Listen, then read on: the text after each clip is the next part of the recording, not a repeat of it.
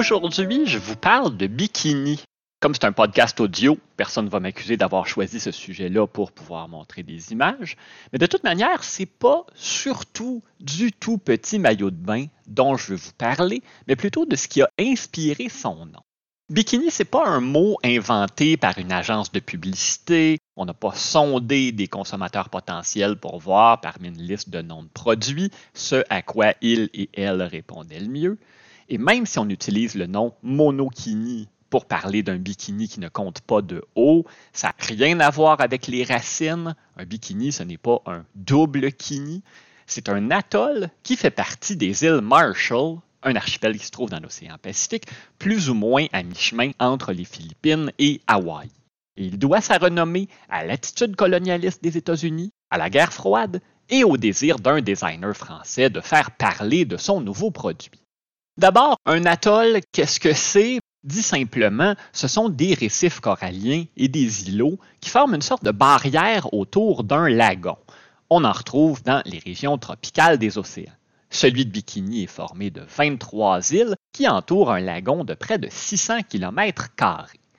On y a trouvé des traces d'occupation qui datent d'il y a entre 3500 et 4000 ans des générations et générations de résidents-résidentes ont vécu de la culture des fruits et légumes, d'élevage, de pêche.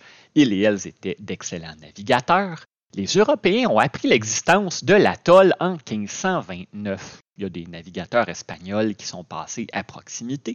Mais la région était isolée et ne comptait pas vraiment de grandes richesses. Il n'y a donc pas eu d'intervention coloniale massive. L'atoll a été exploré au 19e siècle par un capitaine allemand qui travaillait pour le compte de la Russie, mais ne venait pas conquérir les lieux. Il a baptisé l'endroit atoll d'Escholtz, mais c'est le nom Bikini qui s'est finalement imposé. Ce serait une déformation du nom marshallais Pigini, qui signifierait à peu près surface plane où on retrouve des cocotiers.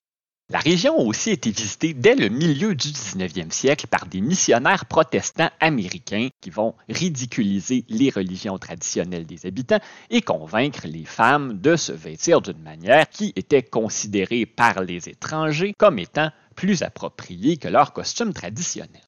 Bikini va appartenir à l'Espagne jusqu'à la fin du 19e siècle. L'Espagne avait déjà été la plus grande puissance coloniale au monde, mais le pays n'était plus l'ombre de ce qu'il avait déjà été au moment où il est vaincu militairement lors de la guerre américano-espagnole de 1898.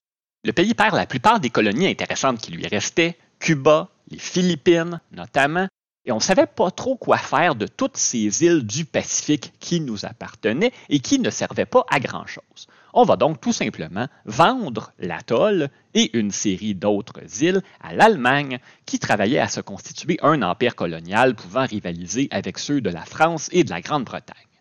Bikini va faire partie de la Papouasie allemande jusqu'à la Grande Guerre de 1914-1918, alors qu'il est conquis par le Japon. Les deux pays ont été alliés lors de la Deuxième Guerre mondiale, ils étaient ennemis au cours de la Première. En 1944, alors que les États-Unis s'attaquaient à la suzeraineté japonaise dans le Pacifique, Bikini passe sous contrôle américain et c'est là que les choses vont vraiment se gâter pour la population locale. La Deuxième Guerre mondiale nous a fait entrer dans l'ère nucléaire. Les Américains lâchent deux bombes atomiques sur le Japon et à mesure que la guerre froide s'intensifie, on va vouloir effectuer de plus en plus d'essais nucléaires. Faire sauter des bombes à des fins expérimentales, c'est une technologie nouvelle. On teste des engins de plus en plus puissants. Et chaque test est, il va sans dire, une démonstration de force. N'est-ce pas? On veut rappeler à nos ennemis le potentiel de destruction auquel ils s'exposent. On va effectuer un nombre remarquable d'essais nucléaires. Les Soviétiques en font sauter beaucoup dans des régions inhabitées de la Sibérie. Les États-Unis font des essais dans le désert de l'ouest de leur pays, mais on voulait voir ce que les bombes pouvaient faire non seulement sur Terre, mais aussi sous l'eau, dans les airs. C'était pratique d'avoir des colonies lointaines pour effectuer certaines expériences. Les îles Marshall vont être un des principaux laboratoires de l'armée américaine, tout spécialement l'atoll de Bikini. Au printemps 1946, on convainc les habitants, ils étaient 167 en tout, de quitter leur terre pour qu'on puisse procéder à des essais. Mais l'entente était à l'effet que les bikiniens et les bikiniennes pourraient éventuellement rentrer chez eux. Les habitants acceptent, Quand la demande vient de l'armée de la plus grande puissance au monde, a-t-on vraiment le choix d'accepter ou de refuser? Ils se disent, si c'est la volonté divine, on va partir. Mais il semble bien que Dieu avait décidé que jamais il ne réintégrerait leur atoll de manière permanente. La première détonation a lieu le 1er juillet 1946. Able, une bombe de 23 kilotonnes, est testée. On en fait sauter une autre quelques jours plus tard. Et après une pause de 8 ans, on fait de nouveaux essais dans l'atoll en 1954. Entre-temps, la technologie s'est beaucoup développée. On parle plus là, des petites bombes nucléaires jouets du temps de la guerre.